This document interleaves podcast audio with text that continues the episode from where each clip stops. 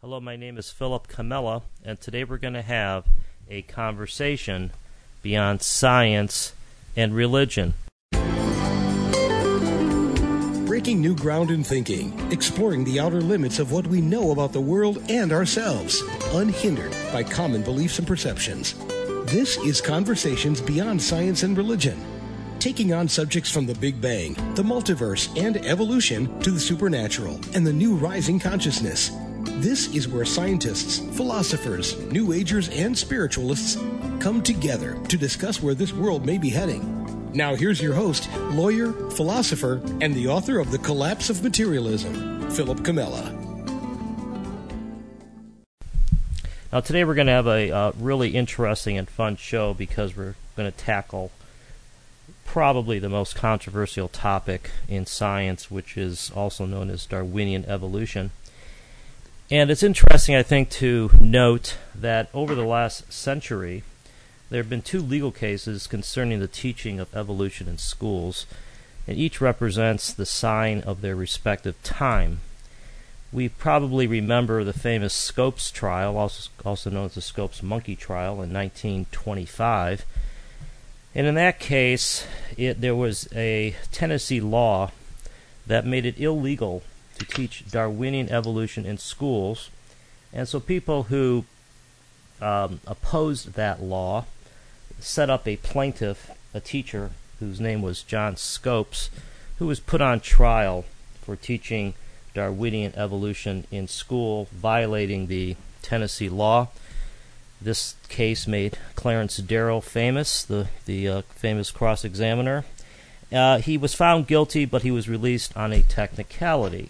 Okay, so that's a Tennessee law making the teaching of evolution in schools illegal. So over time, as we know, Darwinianism became entrenched in the curriculum, and so now we sort of go the other direction. And there's another trial in 2004. This trial was called Kitzmiller versus Dover School System, and this time there was a public policy in the Dover school system that required the teaching of intelligent design to be taught alongside alongside Darwinianism, sort of like a competing theory. And the court in that case, this is a federal court, 130 page opinion, he found that the teaching of intelligent design in the school violated the establishment clause in the Constitution, which is that there cannot be a law that favors religion taught in a public school. And so intelligent design was ruled out of the curriculum. And so this is the way things have gone over the years or the past century or so, and really ever since Darwin, is that we've set up this dichotomy that you're either a Darwinianism or a Darwinian, or you are an intelligent designer or a creationist. And it seems as if, to a lot of people, including me, that we probably could use a third choice here uh, between Darwinianism and creationism.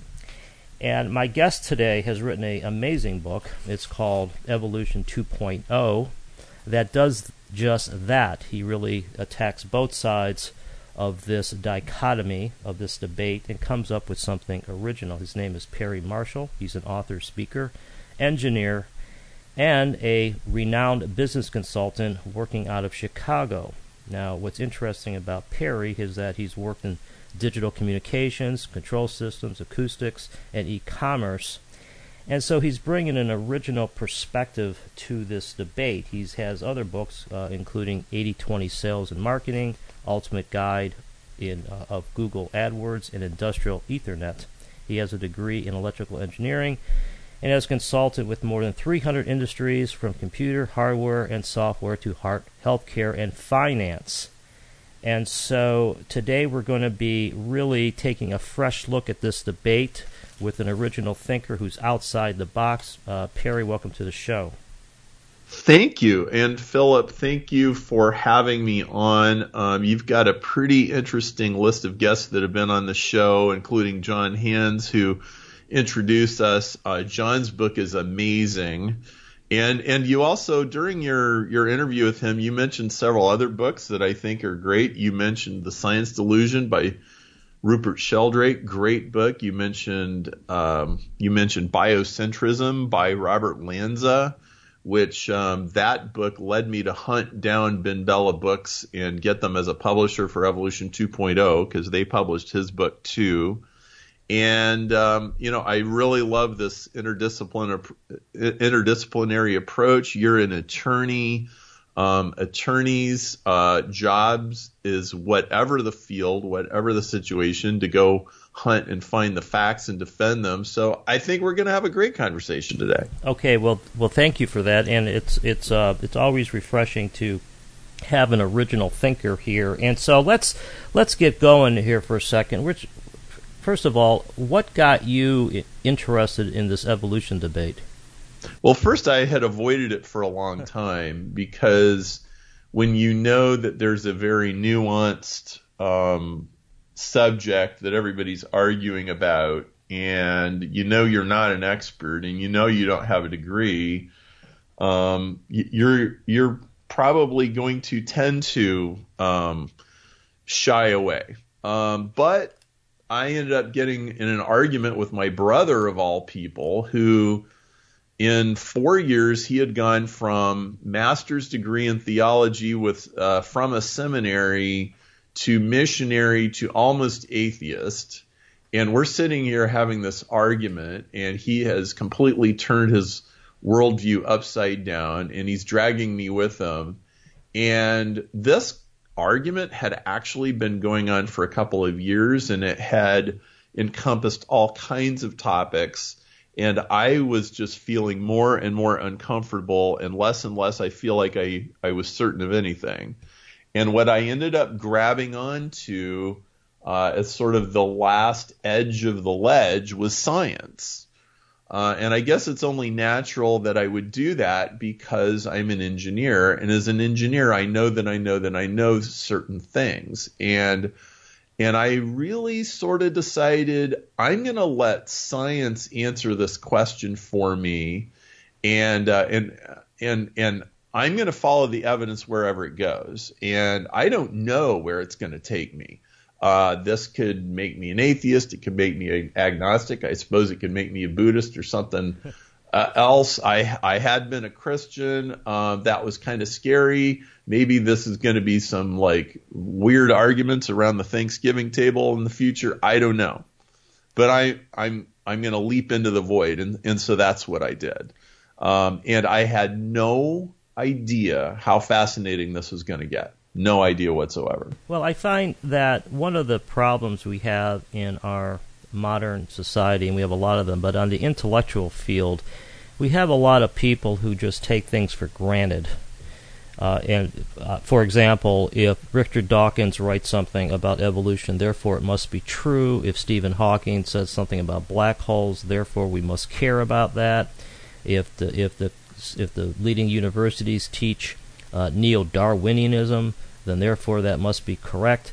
And so we go. So we we have this problem. This is one of my big issues: is that we we accept a lot of these scientific theories without question, and that is part of that is a major part of the problem. And I think part of the fun of this, and this is, this is something I think you do, which is that if you say, okay, time out, I'm going to look at this issue, this issue of evolution, origin of life, with an open mind, and I'm going to try to remove my biases, my my preconceptions, and just look at the facts.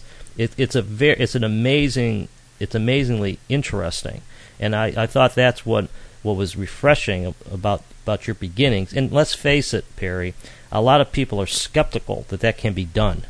So so how yeah so so how how did you how did you prepare yourself for this? Because clearly we all come into big questions with baggage, and the older you get, the harder it is to get rid of that baggage. I think. So well, so what did you do? You know, a, a big part of my professional work is marketing, and as a marketer, I can tell you that w- one of the strongest um, ways that humans make decisions is social proof Right. it's human authority. Like, well, what what do the authoritative people say, right? Right. What does the Journal of the American Medical Association say, or what what does Tom Cruise say? This is why celebrities endorse tennis shoes.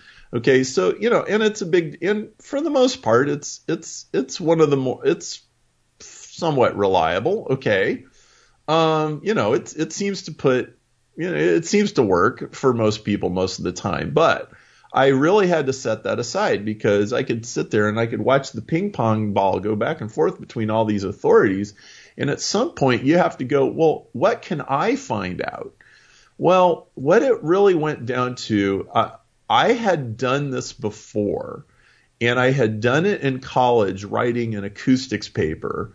And if anybody's ever seen a Bose wave radio, for example, um, it uses a very unusual kind of enclosure that engineers call a transmission line, and it's much more complicated and difficult uh, th- than than the regular approaches. And I wanted to figure out how to model it, and and uh, basically, in order to do it, like nobody had really done this um, to my satisfaction, and so I had to start over. I had to do it from scratch and um, and and the thing about it was you couldn't just like build something, stick a microphone in in front of it, and come up with a theory. That would never give you the answer. What you had to do was start literally with the laws of physics, like Newton's law, force equals mass times acceleration, and then combine all of the things, uh, the density of air and all this, and come up with the answer. And I did come up with the answer, and I did it right and it was very painstaking. It's like I, it's like okay, you have to go back to you know rubbing sticks together to make fire. Okay, like discard civilization and start over. I mean that's kind of what I was doing, Yeah. and it was it was a it was a huge pain in the butt, and it was very tedious. But but in the end, it was very satisfying. It's like I know that I know that I know that F equals ma. So let's start with that, and and you could derive this whole big complicated thing and and I knew what that felt like, and and that is the certainty of of science as applied by an engineer. Um, you know, every cell phone, every Apple iPhone that rolls off the assembly line is a triumph of scientific testing and thinking and theory. And like all the theories about how the transistors work may not be entirely correct, but they're correct enough that the phones work. And and I said, okay, I Darwinism is actually an engineering theory. It's a theory about how things get engineered. And so I ought to be able to get to the bottom of this. You ought to be able to know. You ought to be able to get past like just having your head bounce back and forth between this authority and that authority. And that's what I did.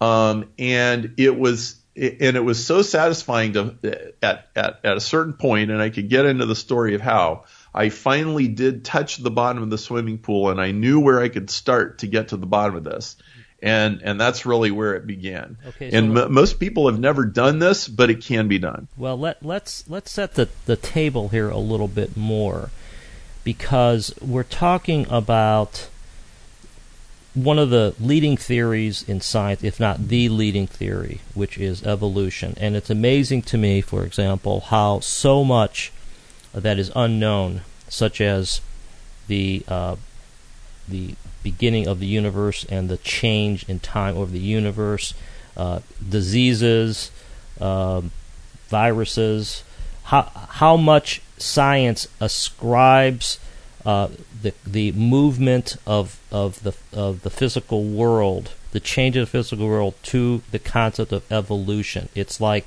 it's like the go-to default concept, default concept of science, but so few people really understand the workings of Darwin.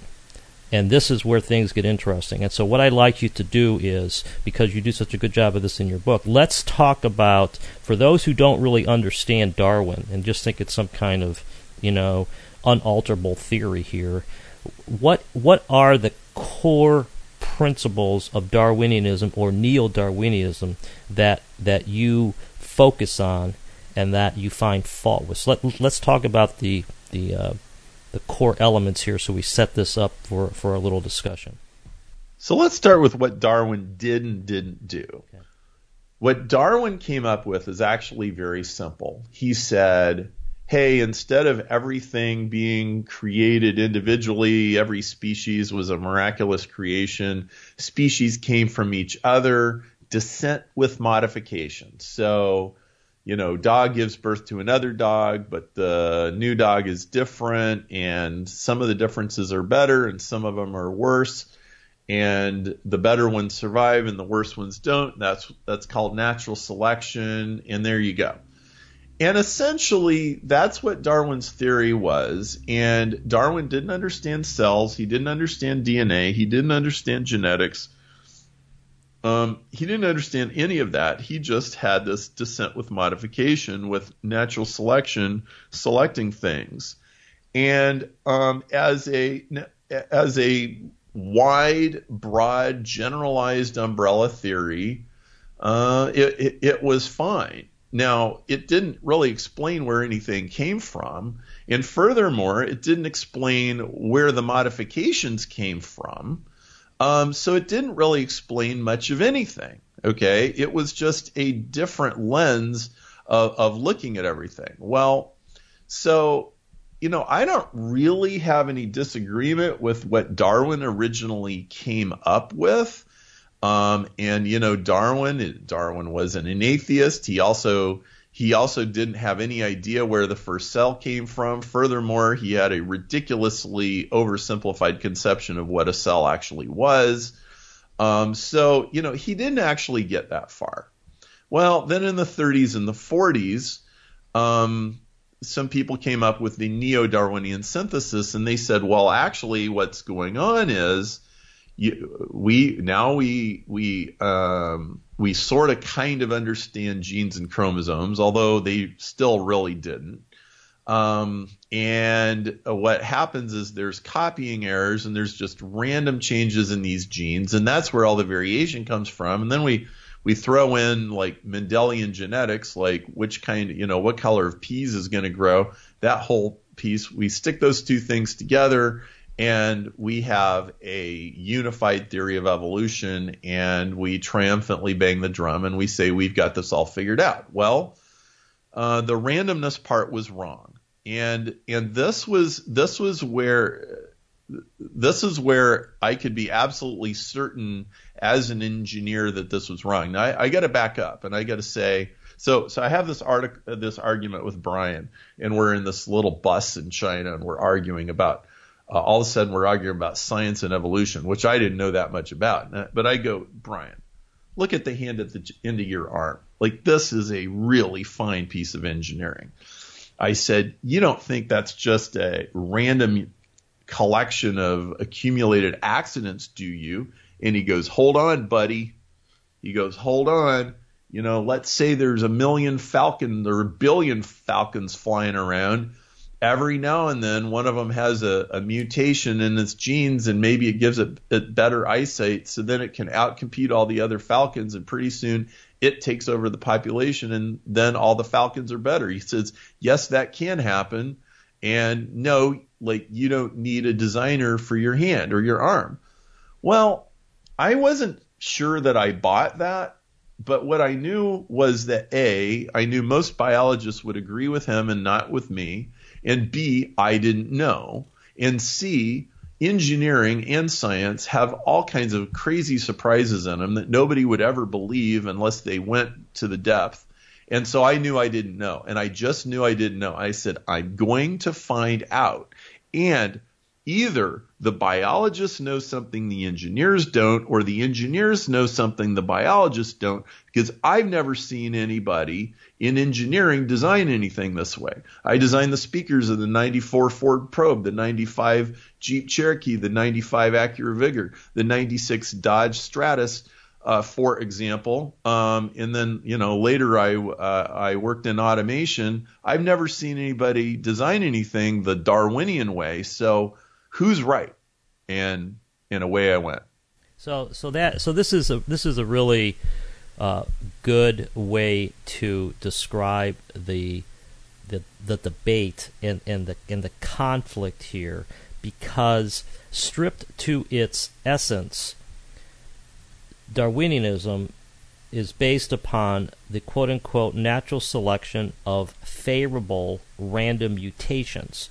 And and a lot of people think, well, that's fine. And if you give something a billion years, like your like your brother was saying, Brian, yep. if you give something a billion years, well, who knows? You know, anything could happen, kind of thing. And so it's sort of like uh, it sounds like a very sort of questionable theory to anybody. I think to, to when you throw the word random in there, but then but then the but then the time element comes in, and to me, it's it's like a lot of hand waving or hocus pocus that time is going to cure the problem.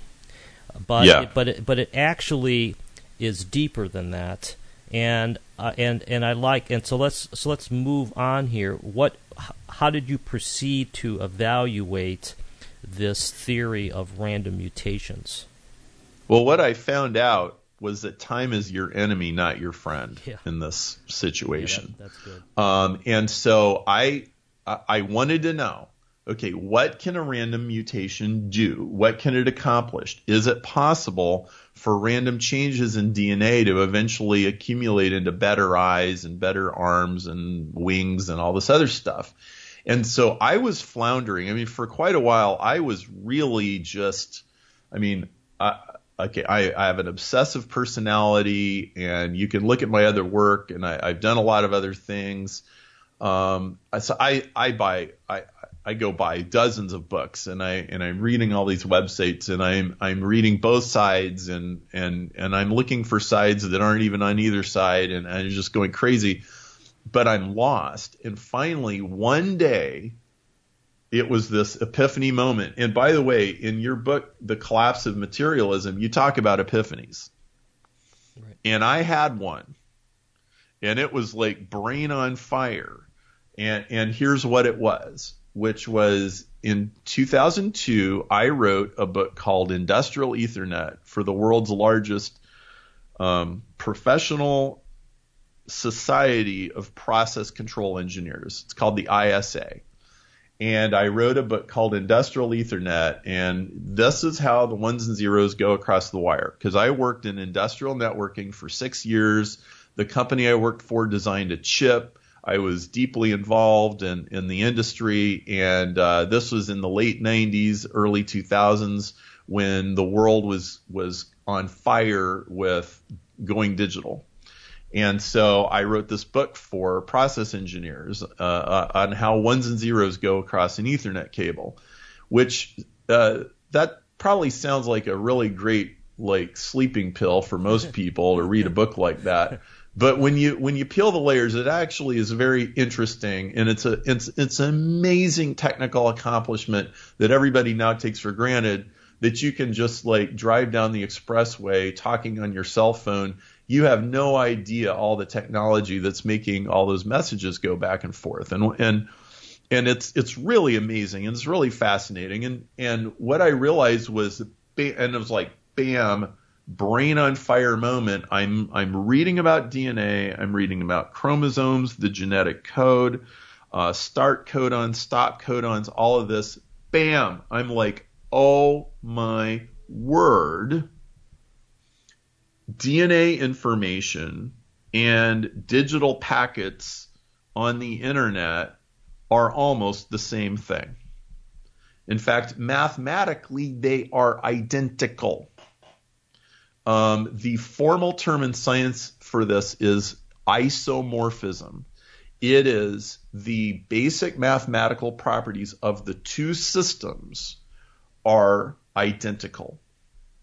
Okay, and, and these exist all over the place, and engineers use them all the time. In fact, I used isomorphisms to solve my acoustics problem where when I would get stuck on the acoustics part, I would open an electromagnetic fields and waves book. I would figure out how they solved them, electromagnetic waves, and then I would go back to the acoustic waves and it would solve my problem. And, and engineers do this all the time, like, oh my word, I can figure this out. This is digital code. This is code. In fact, so so DNA it has it has um, it has words in, in the genetic language that say start a message here. They have words that say stop a message here. um, there is redundancy where a message is backed up multiple ways, it's transmitted multiple ways, so that if one is broken, the other one stays fixed. Um, there are checksums which ensure that the message got sent correctly. There are error correction systems that say, hey, this is wrong, go back and fix it. Oh my word, this is crazy. I can study evolution as a software engineering problem. I can study evolution as a digital code problem. In fact, all the way since the 30s and 40s, these guys have been saying it's just random modifications of digital code, and that makes evolution. And I said, I can figure this out. Wow. And I mean, talk about like that's got to be one of the like the top five brain on fire moments that I've ever had my whole entire life when I connected these two worlds. And it, it took about 10 seconds to see the connection. And then i've spent the next 10 years connecting the dots. Yep yep yep. This is the same. This is the same. Now there's other things that are different. This is not the same. This is not the same. This is not the same. But i actually came up with this catalog of these things are the same. These things are different and you can you can have a definitive answer to this question of does traditional darwinian evolution work Okay, so this is Philip Comella. This is Conversations Beyond Science and Religion. I'm speaking with Perry Marshall, the author of a brand new, fascinating, and groundbreaking book. It's called Evolution 2.0 Breaking the Deadlock Between Darwin and Design. And we're talking about the mysteries of the DNA code and the similarity between DNA and digital code. And I'd like to say something here that how important this is because it seems to me, Perry, that our modern evolutionists, and I will use uh, Richard Dawkins as the personification of this, although he's not the only one, but he's a he's sort of a, um, good to put up there to represent this side of the debate. To me, they take so much for granted in evaluating uh, evolution. Uh, and and the number one thing I think you put your finger on, it, and I would completely agree, and that is the intelligence of the DNA molecule. It's it's it's as if they assume that nature just happened to plop down this molecule that that hands out codes for how to build living things on on the earth, and this is just something that happens to be there, and then and then they could watch it do all of its magical things such as creating organisms and creating change, and without even recognizing that the the the information and intricacies of this molecule essentially boggle the mind. And and so, so to me, Perry, this is extremely important, and I, I really resonate with what you're saying here because it, it's a function of certain scientists taking something so amazing for granted. And so I, I like what based up, and, and I think you bring something to this because of your background. Why don't you just talk a little bit about how you compared the the DNA code with other codes and what that really means? So, what is a code? A code is when a symbol represents something other than itself. So, when you press A on your computer keyboard, a 1000001 goes through a circuit and into a chip, and then an A appears on your screen. And um, and if it's a B, then it's like a one zero zero zero zero one zero. And so one zero zero zero one is A, and one zero zero zero one zero is B and there's a table and you can look it up. And so you make a little table. It's like this is A and that corresponds to 10001 and then when the that those bits come back, then we translate it back into an A. And so you have the symbol and the referent and the referent and the symbol. And um, all codes work this way.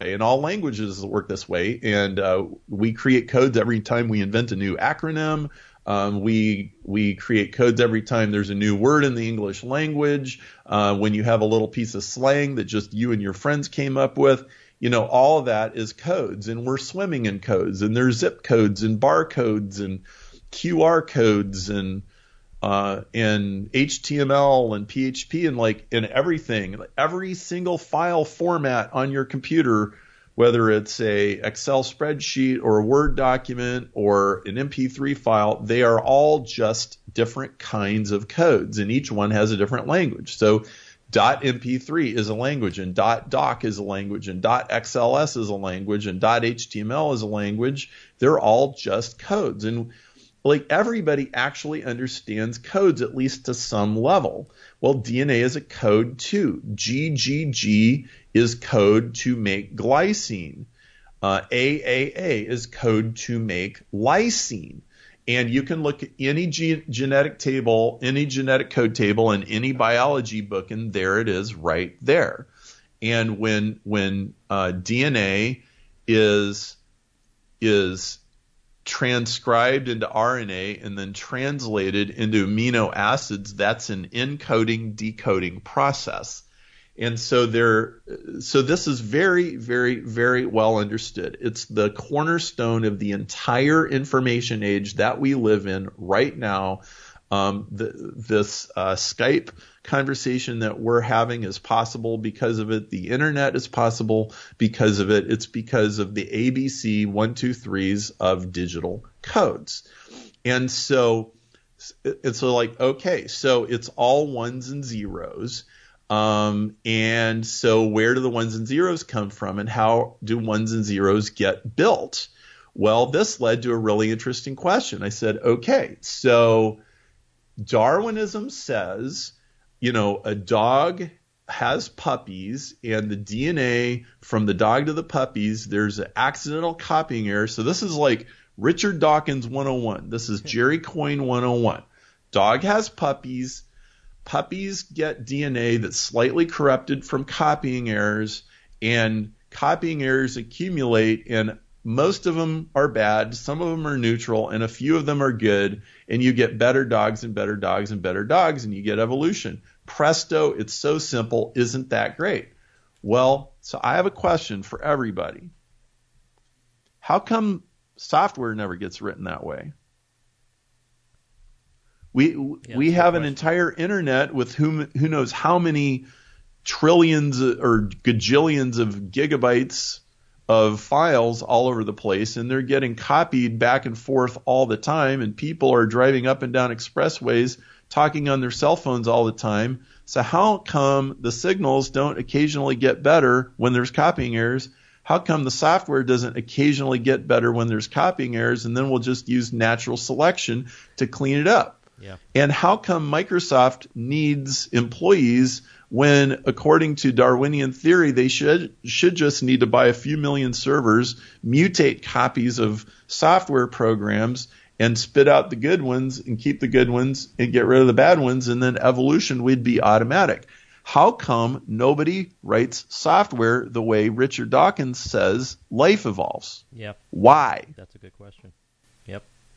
Yeah, I, I, and I think that that I think you're the first person to, to raise that question, and I think that that sort of exposes, as you as you know, that that exposes a lot of the problem here, which is that uh, those who hold up natural selection and random mutation as being the quote unquote blind watchmaker uh, have, to me, a, a, little overstated the case, uh, and you you you you sort of segue from the point you're making into this notion of noise, which I'd like you to talk about because this is connected to this this to me misconception that mutations can can create um, a new organism. Or or I mean the way I look at it is is to think that an amoeba is going to um, convert itself into Cary Grant uh, over mm-hmm. a couple billion years is a little ridiculous. I mean, it's not a little ridiculous; it's a lot ridiculous. But but from from your experience with, with noise in in the electrical engineering world, what what what did that do for you in evaluating this problem?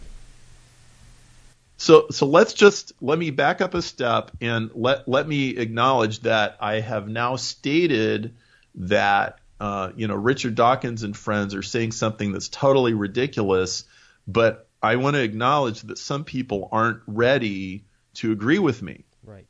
Okay, so okay, I respect you. Like it, you, you're going well, but yeah, but in millions of years and billions and billions of cells and stuff, like who knows what could happen, and you're back to that time thing. Okay, so l- let me explain what the problem with that is.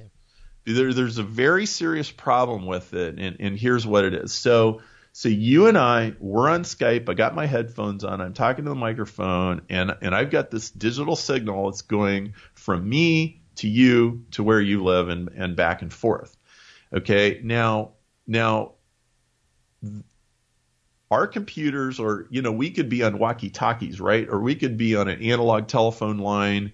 Uh, we we could be on uh, we could be mailing cassette tapes back and forth, like whatever it is Noise is always our enemy. There is always static interference. There's always, you know, random noise from the sun. There's always somebody running an arc welder. Um, or there's always a, a car driving by and it's always interfering with your signal. Okay. Now, uh, an uneducated person doesn't really know um, whether that can ever help you. Well, in communication engineering, um, th- there's this guy named Claude Shannon, and he figured out all of the mathematics of communication in 1948 in a paper called A Mathematical Theory of Communication. And, and he defined all this stuff, and he got it down to a very simple, rigorous theory, and it, and it was extremely good. I mean, this is literally one of the top 10 engineering papers of the 20th century, I would say. Absolutely brilliant, and there's there's nothing controversial about it. It, it laid the foundation for the digital age we now live in, and and he discovered something called information entropy, which is he goes, yeah, I'm I got this walkie-talkie or I got the Skype connection, and I'm trying to talk to Phil, and there's all this noise going on. How does the noise affect me, and how do I get my signal through um, without the noise damaging it.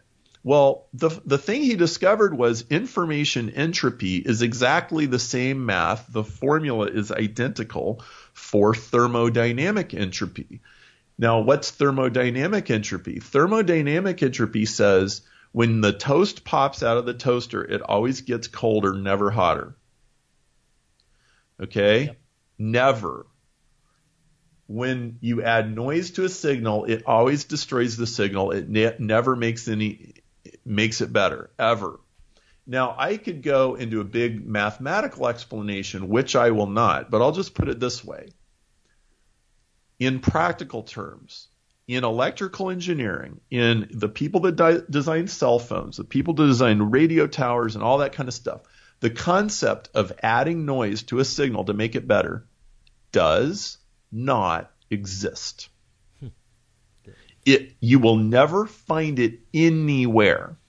Now, there's a few like related ideas, like dither, for example, which I don't think we have time for, that are they they are slightly related, and and an uneducated person could think they're an exception. They're not an exception. The concept of adding noise to a signal to make it better does not exist any more than toast ever gets warmer after the uh, pops out of the toaster. Noise always destroys, and I could go into the math and statistics of it, which I won't because I don't think that's appropriate for a podcast. My my book has a chapter called All About Randomness. It's Appendix One, and if you want to see a rigorous treatment of this, go there. It's in the appendix, not the main part, for a reason. But it doesn't exist when you're when you're in a recording studio and whether you're using eight track tapes, reel to reel, digital, uh, vinyl, noise is always, always, always your enemy. And what I realized was what the Darwinians are saying is we add a little noise to the signal with every generation, and one out of a thousand or one out of a million will be better. No, no, it will always destroy your signal. Now, this makes it really interesting because mo- here's here's what I found.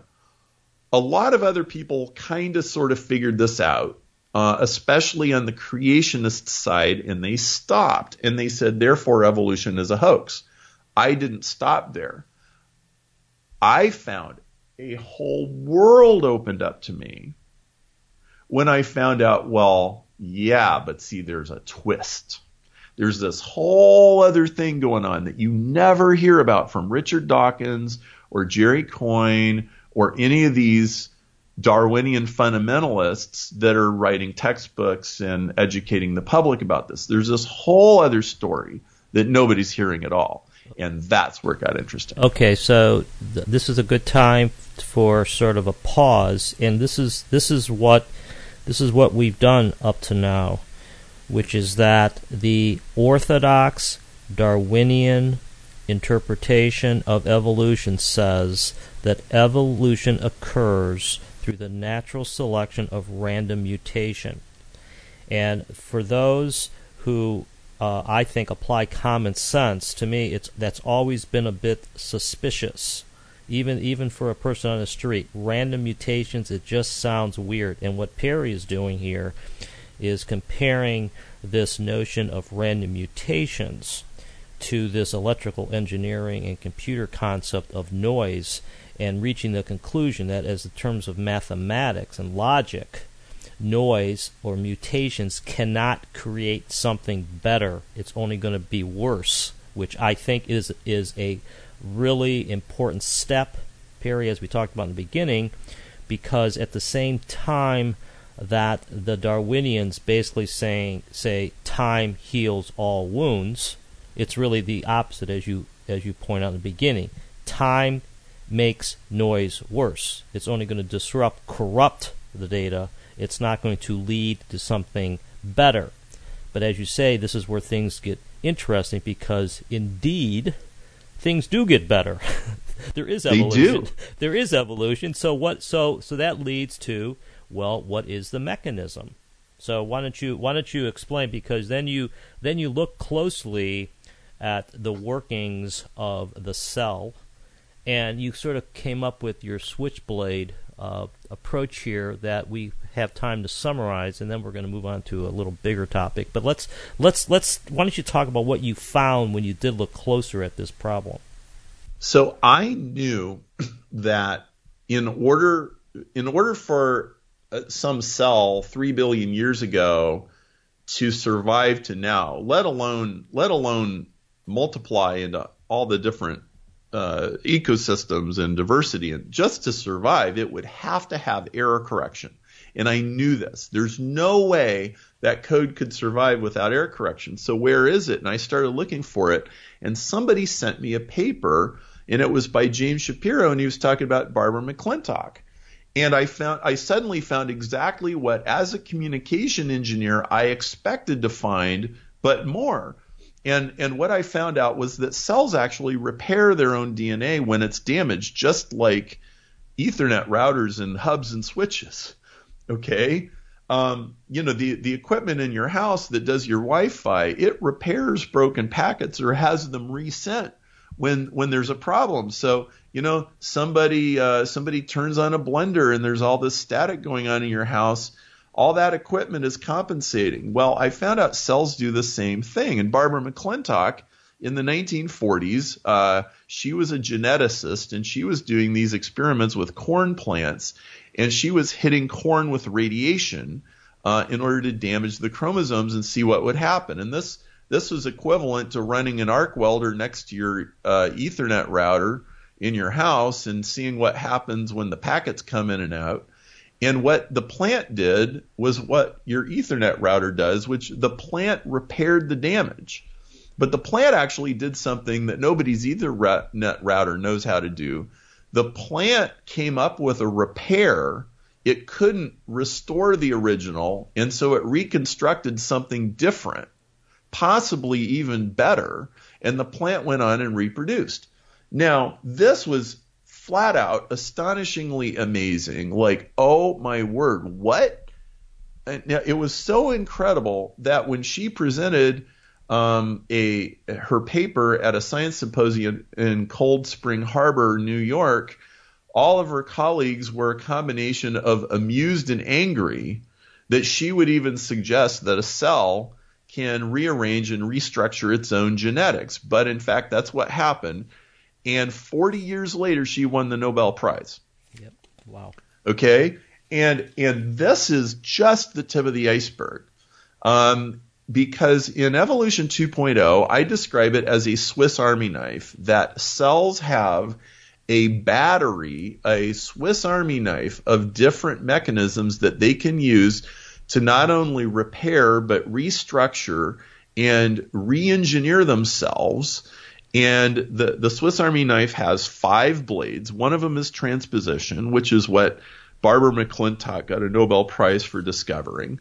One of them is epigenetics, which is cells switching genes on and off, like graying them out or silencing them, uh, kind of like uh, pull down menus in a software program getting grayed out. Like sometimes you can get to them, sometimes you can't.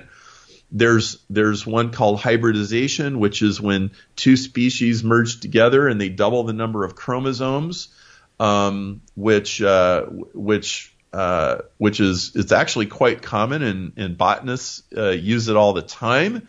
There's one called symbiogenesis, which is cellular merger acquisitions, which is that's another amazing thing. And then there's horizontal gene transfer, which is cells actually exchanging DNA with one another, which is why you have to finish your antibiotics or the, the bugs become superbugs. Now, I just spit out like these five different things every single one of them is big is a big enough topic for a hundred PhD theses. So, I mean, this is a giant mouthful, but what I found was empirically, demonstrably, organisms rearrange their own DNA. They cut it, they splice it, uh, they reprogram it, they change their own genetics and they do things that nobody in the software or engineering world knows how to do with human technology. And so this was just exponentially more amazing than anything the Darwinists were talking about or anything the creationists were talking about. And I said, Oh my word, why isn't anybody talking about this? Like, why isn't this front page news? Okay, okay, okay. I, so I don't get it. What what's the problem here? Okay, so this this is this is a really good because now we're getting to really the the big issues.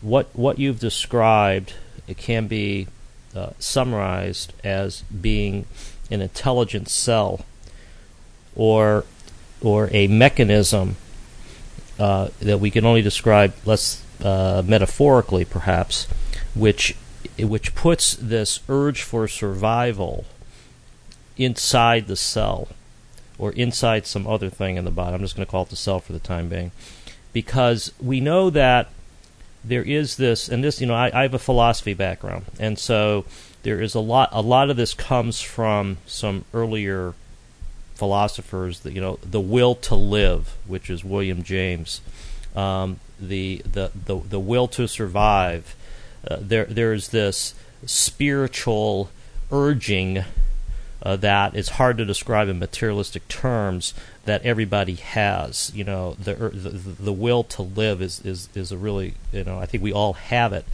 and it seems as if the cell itself, with with these with this switchblade you just summarized, has this urge to survive, to adapt, and to survive, and and the big point here, and it should not be lost on the on the listeners, which is this sure sounds like something intelligent or something goal oriented or both, as opposed to just a random walk in the park.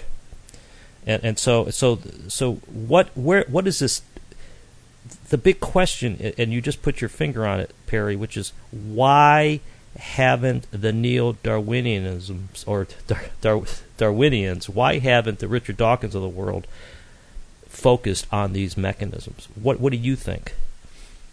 So Darwinism and natural selection has actually become a big giant rug that you sweep unanswered questions under, but it's not actually an explanation at all. So when somebody says, I believe in evolution through natural selection, that's like saying, I believe in business success through bankruptcy.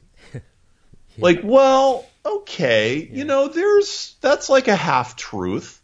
I mean, it is true that for every one Starbucks, there's like 10,000 other coffee chains that did go out of business. But it doesn't explain why Starbucks is successful. Okay.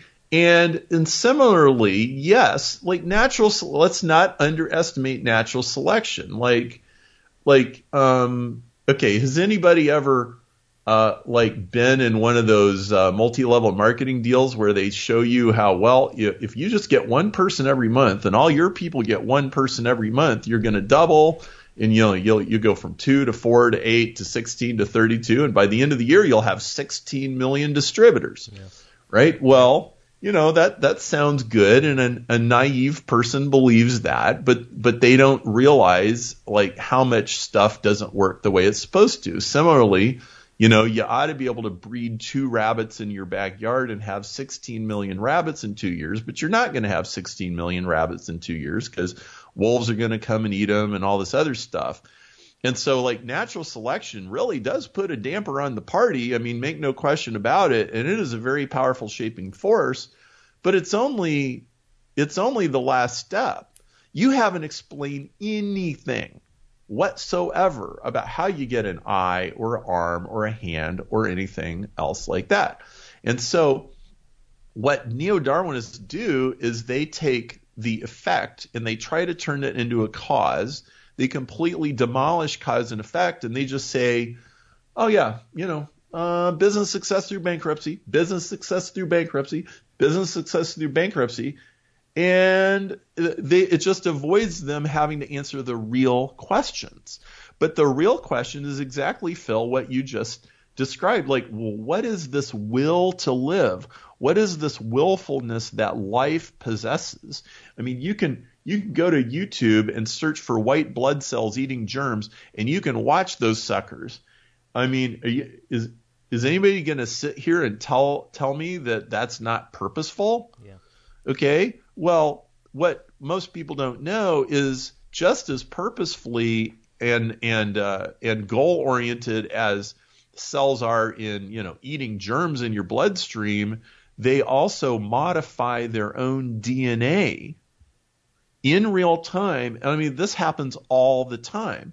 If if um, if you take your cup of coffee uh, and with some cream and sugar in it and leave it on the table for a few days, you know, in about a week, you're going to have um, a bacteria culture growing on top of that. Well, if we take an eyedropper and put some poison uh, in the top of that coffee, um, the, edges of that bacterial colony, those uh, those cells will rearrange. They'll change their DNA. Some of them will intentionally die or, or even kill themselves if necessary um, in order to protect the colony from the poison in the top of your coffee cup. And they do this all the time. Um, there's a lot of work by a lot of people. James Shapiro would be a, a leading person in this field, um, showing that cells alter their DNA and the expression of their DNA all the time. And so, in actuality, the even though the Darwinians want you to think that we basically understand evolution and we have understood it for, uh, you know, most of a century, the truth is we only understand like maybe one to five percent of what's actually going on with evolution, and the rest of it is a giant mystery. And and this is this is extremely important, I think, revealing because as you as you point out, uh, evolution is sort of like the all-purpose ex- explanatory tool uh, for science. And and to me, it is getting a bit old, a bit tiring that every everything uh, is is being uh, is being um, explained by by evolution. Sometimes I'm reading something, I'm thinking, well, if you just replace the word God every time you see evolution, it's basically the same thing.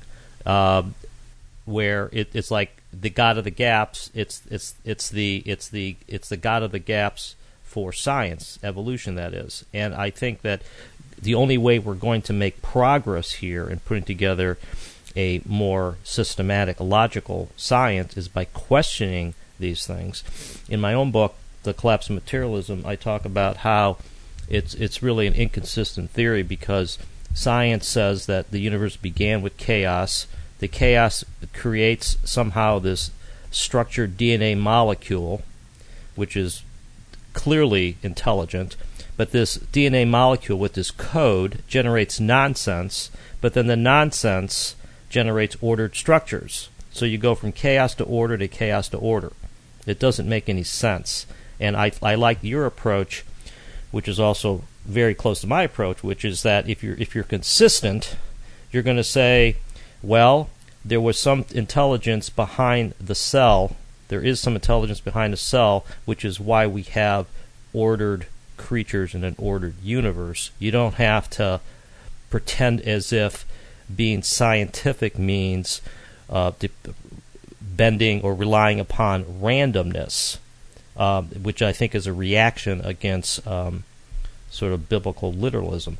But now, since we're coming to the end, I want to go to the big question here, which is that, you know, you started, or maybe you still are a Christian, and you started your quest with this open mind, um, and you reached these this the uh, the conclusions uh, in your book, many of which, most of which we had, didn't have time to cover.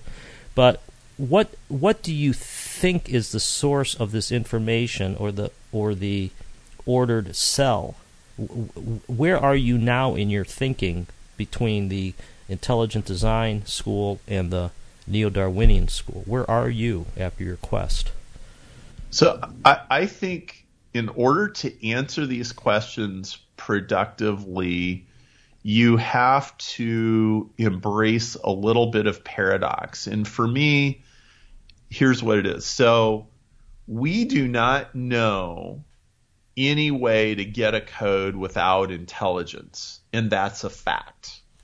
And early, you know, if you go back back 10 years, and some of this stuff is on my website and some of the different talks I've given, um, my early approach was DNA is a code all of the other codes are uh, that we know the origin of are designed. Uh, we got this one code we don't know where it came from, therefore it's designed, therefore God. Now, uh, up to a certain point, I'm fine with that. However, th- there there is a problem, and and I think it, it, it really is a problem, which is, you know, there isn't there isn't a scientist alive who gets to say God did it. That settles it. Let's go have a three martini lunch. Right. Right. Right. Um, and you know, and you know, somebody like Isaac Newton or Boyle or any of the classical um, scientists, most of whom were Christians, they would recoil at that. They would like, well, no, you don't. You don't just get to say, well, God made it that way. You know, Isaac Newton would say, no, you have to understand the mechanism behind it. Like, you don't get to say, oh, God made the apple fall out of the tree. You have to go discover gravity. okay? Like, like your job, your job as a Christian, your job as a worshiper is to figure out what's going on here in this universe God made, not just assign uh, a miraculous explanation to everything. Now, what's been going on in the creation evolution debate is it's really the creationist miracles versus the Richard Dawkins miracles. They're both miracles. Right. Okay. Random, random, uh, a random mutation is not even a scientific theory. Why? Because you can't prove randomness in the first place, which is a whole nother topic, which we don't have time for. What you can do is you can say, I believe that we live in a universe that somehow is divinely ordered and that we can discover more and more and more and more. We can peel the onion another layer, another layer, and another layer. Um, and we never stop finding layers and we never f- stop finding order, but you have to look for order in order to find it. Now, Darwinism doesn't look for order, it looks for random accidents and then it claims it found them, and then it stops. And that's why Darwinism is incredibly lazy. Yeah. It is just as lazy as the creationism that it allegedly to, to replace. And, and what you really have is you have two religions battling each other. and neither has any way of proving that itself is true. And so they're just faith systems. There's just belief systems. And what I said was, I want to follow the evidence wherever it leads. And this actually led me to create a technology prize called the Evolution 2.0 Prize, which is currently at $3 million. And it's a search for a code that's not designed. And what I realized was the the only way you solve this is you lay down the gauntlet and you say, I'm looking for empirical proof. Somebody show me how you get a code without designing one. Maybe there's a way. And if you can solve this, this would be hugely valuable. So I organized a, a group of private equity investors. You can go to naturalcode.org and you can read all about it. But I, I think that goes straight down the middle. You cannot ignore the questions or the gaps that we have in science, and you can't just assume that they're impossible to solve. You have to use the scientific method. And when you do that, science stops being a religion and it stays science. And I think this is a really good way to conclude the show because it we tend to think that a scientist and and really the, it's it's the um, it's the materialistic scientists of the of the Dawkins and Hawking vein that I'm talking about here that they they are the purveyors of all knowledge and that they're practicing something other than religion. But when you actually as you say peel the the onion we find out that modern science and Darwinianism is probably the leading example is is based upon a set of unquestioned assumptions. And it's only by questioning those assumptions that I think we we get to a a pure and more logically consistent form of science. Then to me Perry the problem is that the same one that Darwin started with and the same one that permeates our our our curriculums, which is that science considers its adversary biblical literalism, and it it it it pretends as if the opponent is is is Jesus Christ or is somebody that's taking the, the words of Genesis literally. We need to move beyond that simple dichotomy and realize that there may be a third way to explain this. And I think that your work, uh, Evolution um, 2.0, breaking the deadlock between Darwin and design, is really a step in that direction, folks, is because it's showing that when you're critical of both sides of the debate, we may be able to reach a middle ground here, or something, I, or something that I would say transcends, goes beyond science and religion, goes beyond Darwinianism and intelligent design to something that starts making more sense. And the last point I'm going to make, Perry, and I'll let you comment on it, even though I'm extending my conclusion here, is that to me, science has to get out of its head that that they can't be scientific and have an intelligence in the curriculum. This is the problem. They they think that practicing science means getting rid of anything that's called a mind, God, divine, spirit, that that's all of a sudden that's unscientific, and that to me is the problem. They can't, and this is this is why they cannot give up this random mutation thing, in my opinion. So I'll let you comment on that, and then tell us about your your website and how folks can find your book. Yeah, well, uh, you know, I I think that all the acid you need uh, to kill Darwinism is electrical engineering. Yeah. okay. Yeah, if look, if if the Darwinists were right, Bill Gates would not have to have a payroll. Okay. He he could he could buy um, 10 million servers and just grind away. Yeah. Um, there's there's there's a chapter uh, in my book about genetic algorithms, which there's a whole entire science of of um, computer programs that use Darwinian processes uh, to to improve code, but they're not neo-Darwinian. They're evolution 2.0 type processes, um, and and so so really, you know, an electrical engineer is a reductionist in the sense that you know we believe in the laws of physics and we do all that stuff, but in another sense, like well, if you want to create something, you have to create it, you know, and so like to me there's not really any conflict. And the the job of anybody is to follow the evidence where it leads. And if the evidence shows that there's intelligence somewhere, then let's go find it. Right.